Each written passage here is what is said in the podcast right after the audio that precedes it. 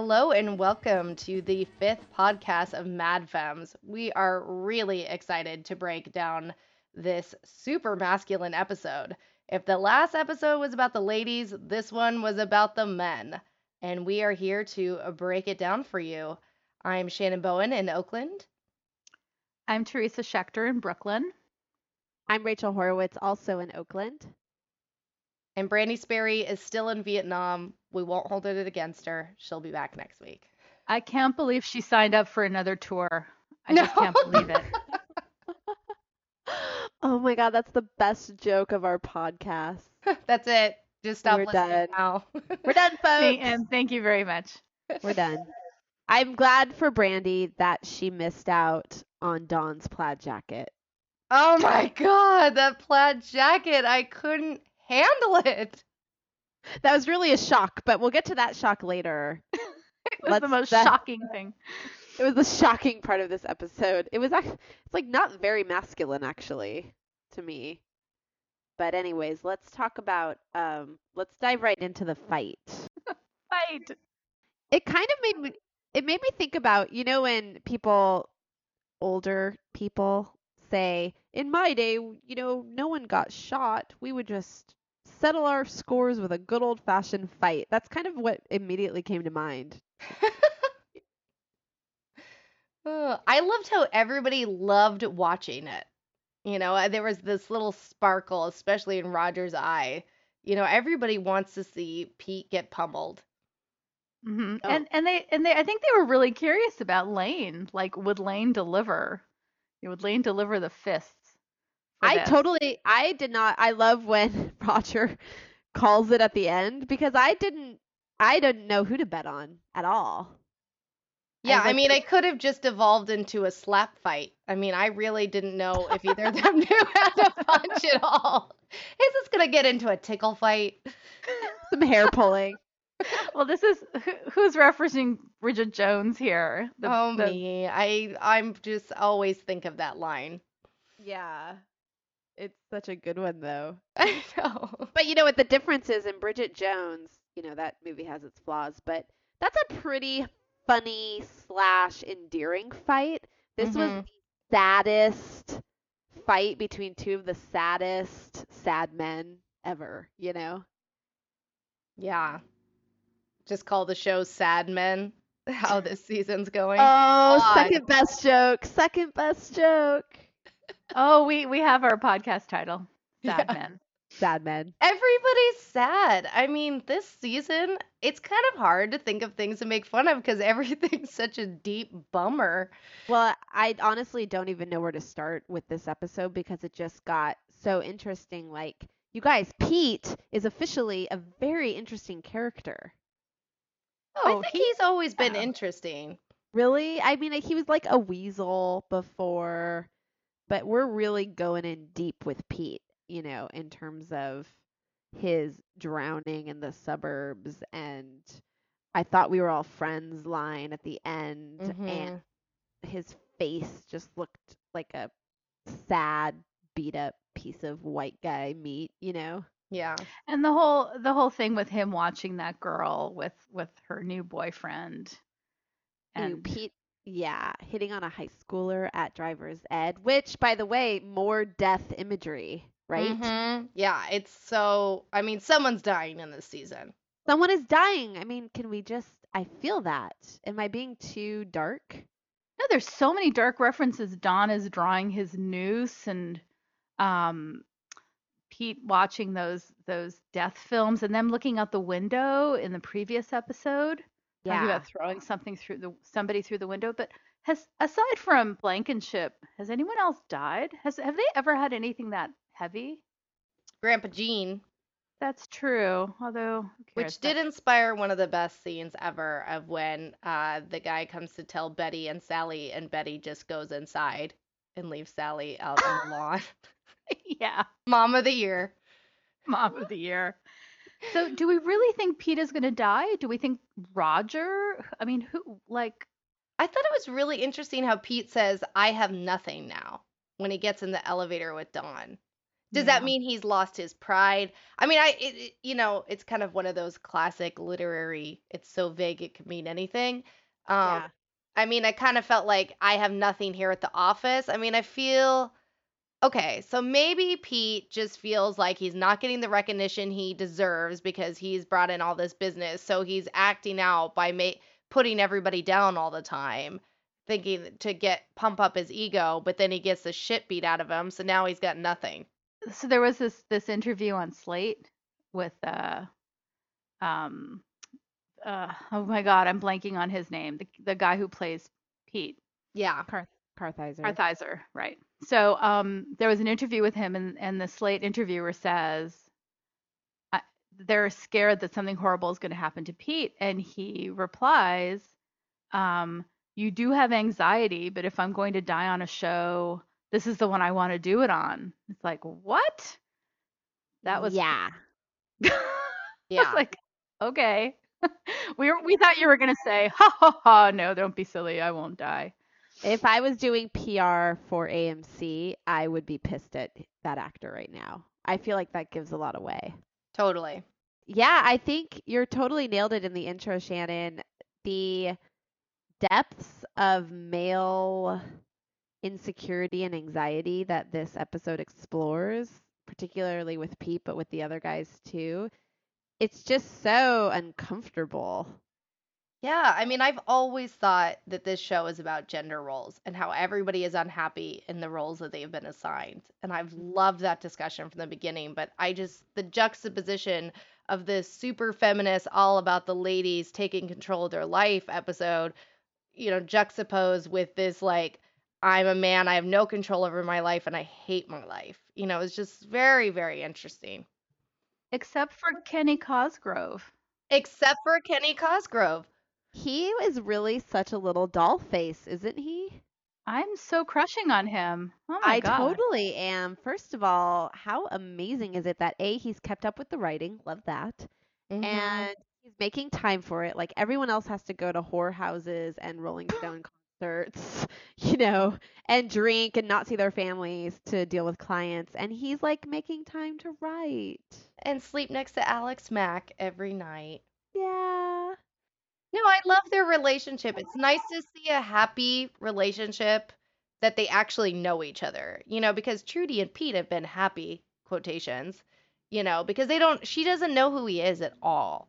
But I feel like Ken and Cynthia really know each other and it's just really nice.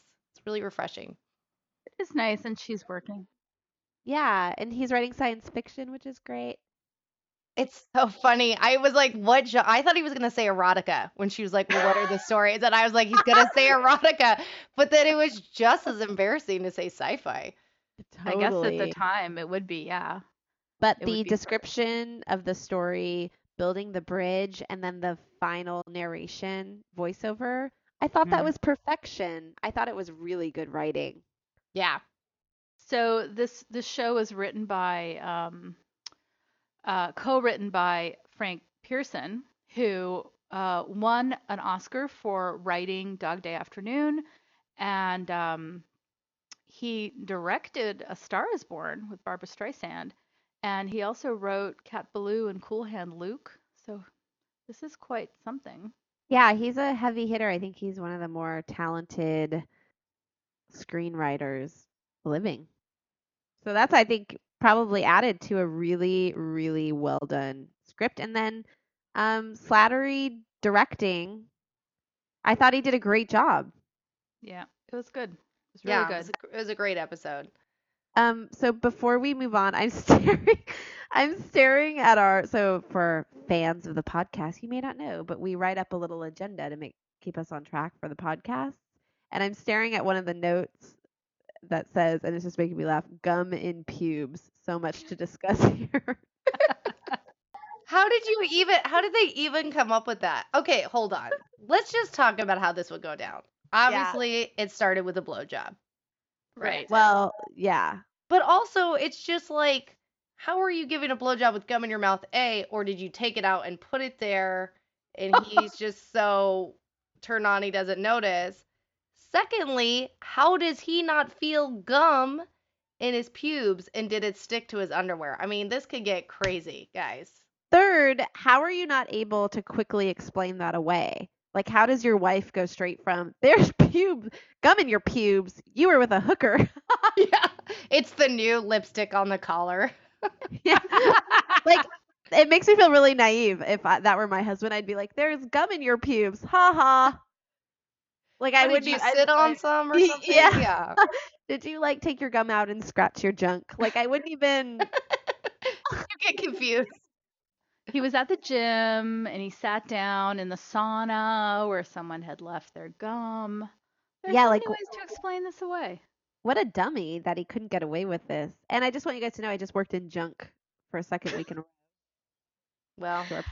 that's why we bring your talent to this podcast, Rachel. Well, you know. I love how Lane Lane refers to it as chewing gum in his pubis. Yeah. I know. I thought it was like, uh, like it sounds very like a, a body part, like pelvic or something. Yeah. I thought it was really out of line for Peter to call him a homo. I get really upset. When did? Oh, is that what started the fight? Yeah. He goes, "Oh, probably because you're a homo or something." And it was just, I don't know. I mean, maybe it's with Called my, for. You know, modern lens. You know, back then there wasn't such an awareness around it, but it just really upset me. And I feel, you know, it's really sad when Lane is telling um Joan, "Well, you could do everything. I'm not needed here." Well, it's weird because I think what's weird is there's a lot of camaraderie and fun and like bro partnership between um Don and Roger. You know, Mhm. they, they work well together. They have good chemistry. They've got each other's backs with with clients. And Pete and Lane are kind of a disaster in a lot of ways, you know? Mhm. They're both so insecure about what they're bringing to the firm. Yeah. I have to say that in this episode, for the first time this season, I thought Don was cool. Oh my god, he Totally. was Was it the plaid jacket that convinced you? Except for the plaid jacket, which was just, just made my eyes bleed through the whole show. If anyone could pull off sex in the car and wear a plaid jacket on the same evening, that's pretty fucking cool. Yeah, that's Don Draper right there. I mean, Obviously, Don Draper's golden moment was like taking his shirt off and fixing the sink. I mean, Ugh, can that's we just just a total slow porn fantasy of mine. Right? right Let's all just like slow that scene down in our minds right now. Just Did you guys hear catch Trudy's line? She's like, "Oh, I just turned it on and it squirted in my face." Is that what she says? yes. oh my god, and I love that Megan is totally biting her lip like she is can't wait to like, get him in the car and take Like, that goddamn plaid jacket off. She's like, "That's my man fixing your sink, Trudy." Yeah, why is it so hot when men fix things? It's just Well, there's a couple things that are hot, I believe. Being with your dude who you're proud of amongst other couples is always kind of fun, you know? totally. And True. then when your dude shines in a way that is like taking off his shirt and fixing and he looks like Jon Hamm. I mean, that's like, Right. that's a really fun night, fun evening for the Drapers. I think more for us cerebral people, it's more like, oh, my dude said a really funny joke at the party. yeah, Yeah. right. The- yeah. Modern love. I Yeah. was at a New Year's Eve party with my then fiance, and he fixed the host's jiggly doorknob Ooh. very Ooh. quietly without saying anything. He just fixed it. And then my host realized that my host, who's not handy, um, was like in awe of my now husband. Oh, that's a great. I hope you had sex with him in the car on the way home. Yeah. It's the least thank you. it's the least you could have done. A, we live in New York City. Oh, so true. car. so it would have been awkward on the F train. And I I also love Don. Oh, only Don Draper is cool enough to say like, "I'm too drunk for you to be driving." Like, that's such a like smug, cool line, and I was like, he's so adorable. what a guy! But you guys, so let's what's up with the Don is a hunk of a man meme going on this season? I feel like they've never been this on the nose about it. Like clear, it's Jon Hamm. The the man gets the ladies. We we all have eyes, but they're really, Right. you know, there's a lot of exposition around this. Well, I think that that, you know, speaking of how this whole episode's about threatened masculinity, I think all the men feel threatened by that Don is such, you know, this hunky dude. I mean, look at Pete, and he's always like comparing himself to Don and wanting approval from Don. I mean, he's just like this little yappy dog wanting Don to like him all the time. Oh my gosh, when Pete looks like so pissed that he feel he like he's so overly sensitive that Don is judging him for hook, doing the hooker thing. Right. Because Don didn't didn't do anything. Although I also thought that conversation that Don had with the madam hmm was really Mm. great. Like just Uh, again, just Mr. Cool, you know? yeah. Now it's like I can't believe we spent all this time with Don Draper loathing him. I mean, I'll admit it. I was convinced he was the devil. And he had like no conscience. He was hiding who he really was, sleeping around, like zero, like no real set of values or anything that he seemed to hold dear. And it's like a whole new guy this season. Okay, don't get too comfortable. We have two more seasons after this one. Okay. Oh, you're right. Yeah, don't get crazy. But it's almost like according to like Pete, you know, in this like dude code thing, it's like Don's kind of cracked the code, you know, he's got the young wife, the swanky Mhm. downtown, he's not stuck in suburbia.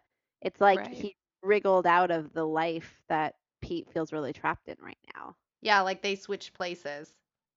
Yeah. Oh my god, they did. Doesn't Trudy look more and more like Betty all the time? Oh my God. Yeah. I read the Tom and Lorenzo blog because I was hoping they would talk about her dress that she looked like she was like Betty in season one in the 50s and she looked so dumb compared to the other women.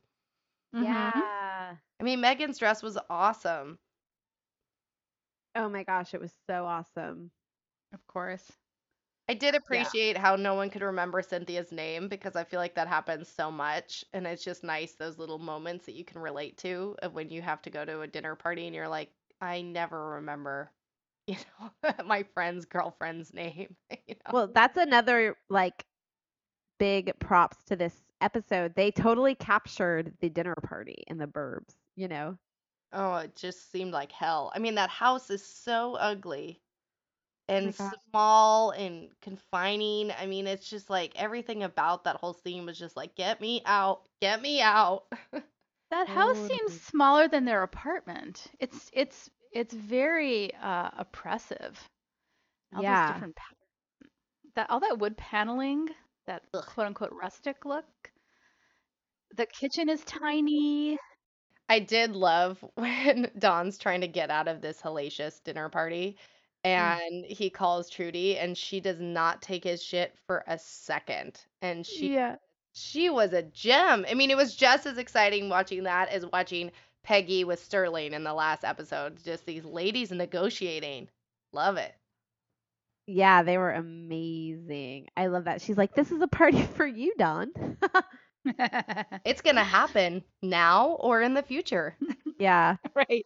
Trudy's Trudy's pretty great. You know, it's funny as I'm such a huge fan of Community, and I have the biggest disconnect. Like one night I'm watching Alison Brie as Oh. this young college student on Community, and then the the next night I'm watching her as this suburban housewife in the 60s, and I can't even believe it's the same actress sometimes. No, she's so well. It, I think it speaks to how talented she is. It's Definitely. great. What this episode really set up for me too is I am dreading the moment that you know, just like the baby's gonna come out, the the Peter Peggy baby, I am dreading when Trudy really sees Peter for who he is and she gets all this shit he's been doing, you know? Well, I think that's it, it, you know, last season was so satisfying because Betty, it was last season, right? I mean, Betty finds out everything. It was two know. seasons ago. Oh, when Betty finds out everything that Don's been hiding, it's kind of ama- it's amazing, you know. Mhm. And um so I'm hoping yeah, we get a, a similar Trudy moment, but probably more explosive cuz Trudy is full of way more confidence and sass than Betty is. Or if you know Pete gets thrown out the window by Roger, you know, no worries. Then it'll be like brothers and sisters where they find out later all the things he did. Six more seasons. Um, wait, you guys, we have to talk quickly about the t- another ominous um overlay like real event, the Texas shooter. Oh yeah. And so okay, there's these weird connections to Don. Right. Someone wrote so there was Richard Speck That was the guy in Chicago who killed the nurses, and then there's Charles Whitman.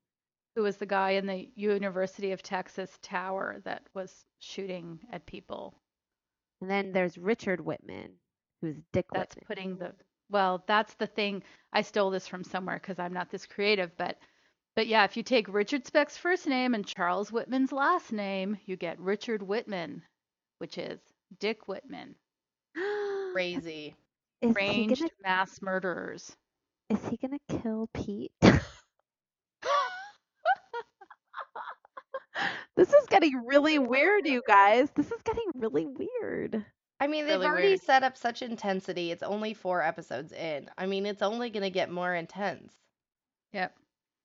I mean, those Yeah. two people, Richard Speck and Charles Whitman, both snapped Mm-hmm. and both killed a whole bunch of people. I am really enjoying how each episode is tied to a historical event, though. That's been really cool. And Don strangled a lady. In his dream, yeah. Right. Oh, So there's some weird, weird, real dark stuff going on here. I do have to say though, this whole episode and like, poor me, I have everything that I want and it still doesn't make me happy was just like, God, who wants to sit around and listen to white people problems, you know? Just these privileged white men whining about their lives when you've got this civil rights movement and stuff going on. It's just ugh. Wonder how Dawn number two is taking it, listening to all these men whining all the time. Yeah, I think it's. I mean, I, I think the re- the focus on this is because it is meant to look really pathetic. Like I think these guys are meant to maybe embody or symbolize America at the time, or Yeah. a changing generation. You know, something bigger than just ad men. well, you know that that we're at a time where everything that they take for granted is changing. Right. Exactly. All all the privilege that they have taken for granted as their birthright is being challenged from every direction. hmm And so watching that crisis, that the, their crisis of identity is playing out in these really fascinating and pretty kind of pathetic and uncomfortable ways, you know. Hence, fighting in the boardroom. I love how they're like Joan out. I would have been so mad if I was her. I'd be like, no way. I totally want to see a Lane Pete fight. Yeah. I do love that she, you know, hails Peggy in. I mean, there's just these little moments with Joan and Peggy, and I just really want them to hit it off as friends. Yeah, really. yeah. hope that happens. So I had this this there was this other thing that I somebody tweeted this about Megan that you know how they keep referring to how Megan used to be an actress? Yeah. And somebody tweeted that maybe Megan was really a call girl and actress's code for what she was. Oh, do you, I wouldn't be surprised. She was talking about we could go to parts of town where we could run into people that she Hmm. slept with, and she seems to know her way around the kink. well, if that doesn't make her a hooker, I don't know what does. Well, but you know, when people refer to her being an actress, she like doesn't really want to talk about it. And her friend at her party said something about what a great actress she was. And she's like, uh, ixnay on the actress way. Interesting. Maybe there is a lot more to um, Megan's history than meets the eye. Maybe she was in a porno. I would love it. Oh. Oh my god, I would love it if Don ended up marrying someone who was concealing as big a secrets as he concealed in his first marriage. Yeah, I think she each episode she surprises me, and I like her more. And I'm interested to see where they're going with Megan. Maybe she's a porno star. Maybe she's gonna cheat on Don. I don't know, but I'm interested. I'm on the Megan train. So I think one of the final moments we should tackle is Lane's kiss with Joan. Oh, that's been coming for a while, I think. No? I was so disappointed. I think it's been coming, but it, it actually made me really, really dislike him a lot. He needs to get it together in some way. Mm-hmm. I just don't find him very interesting. Do you guys? I I find him sort of fascinating because he's just so different than the other guys. I think, but he's just a constantly uncomfortable wherever he is. He's deeply uncomfortable. Yeah, I can't get what like the deal is. Like he won't just articulate. Like Pete is uh ambitious and he's uncomfortable in the suburbs, you know?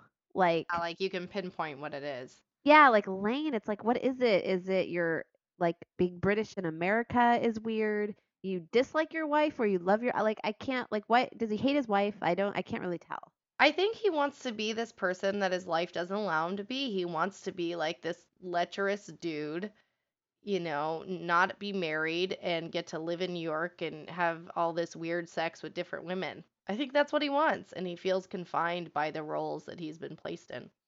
Mm-hmm. and the role i guess of just like the money guy and he kind of wanted to try to be a relationship guy and he failed Well, I think he's it's really painful watching him try to be cool. It's just it's so awkward. It's like, dude, you're not cool, and that's okay. He would do great now because Dorky's in. uh so joan's reaction to the kiss is pretty i think um you know classy joan It's it's a more subdued response than I would give. i was going to say she had every right to slap him Totally. which i would have i don't know teresa what do you think I don't know. Joan is so cool. She's so. She's always so just professional.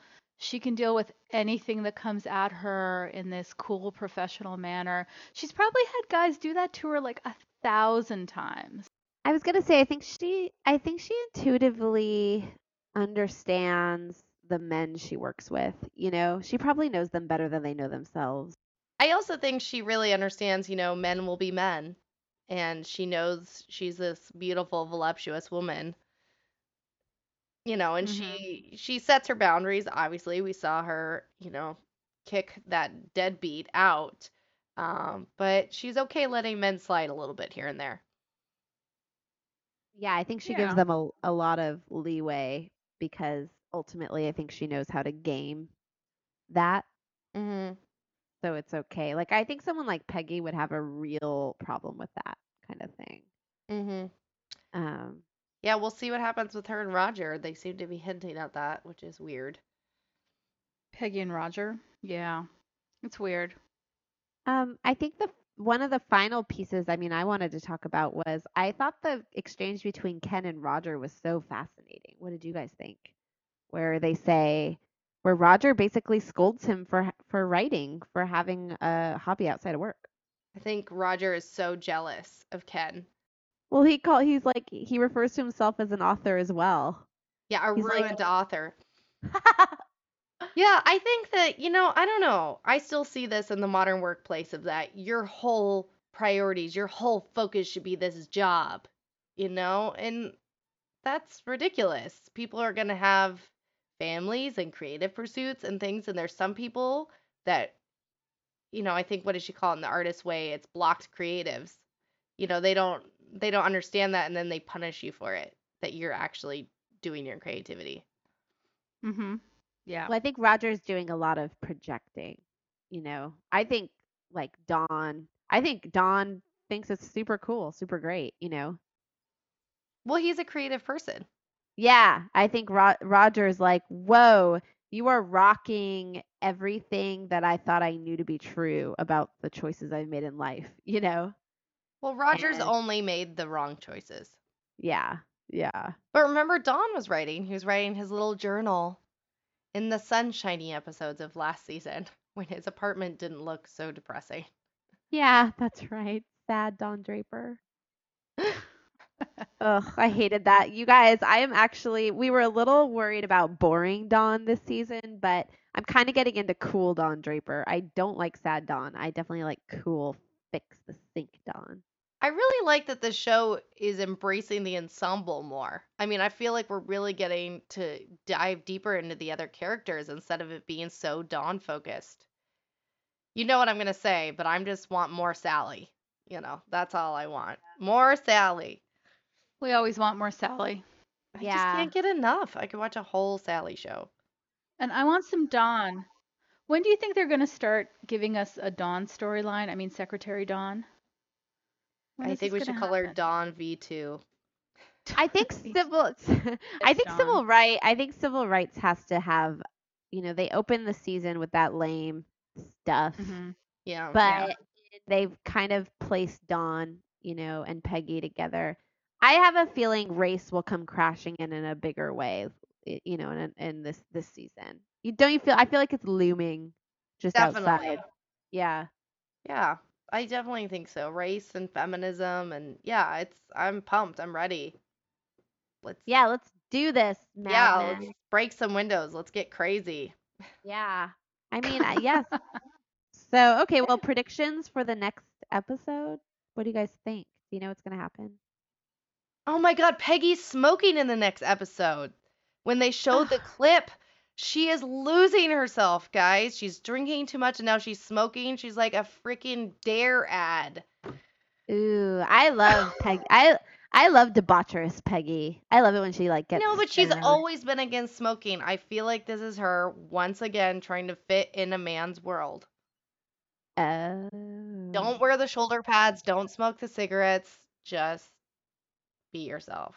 Their sneak preview of, of the following week are like they're just as obtuse as possible.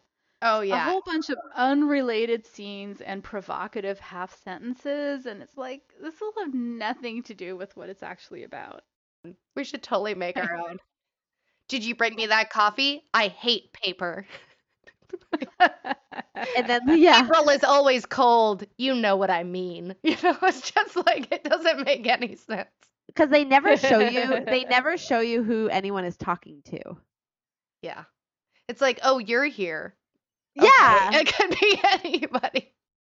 Okay, I think that is the end of this episode. There was a lot to talk about. I'm really looking forward to the next episode. I mean, I don't know. We had uh, it all about the ladies, all about the men. Maybe it's going to be all about the children next time. Who who knows? Maybe the next episode someone will die. I think it's a little early. Do we know Oh. how many episodes this season is? Isn't aren't they always 13? Yeah, I think it'll be a 12 or 13. So we're not even halfway yet. So Okay. hold well, on. mhm. Hold on there, Rach. I don't think All anybody's right. going to die yet, but you know, Okay. here's hoping, you know. I'm gonna wear all black just in case. um, so yeah, we'll see you guys next week when we discuss another scintillating episode.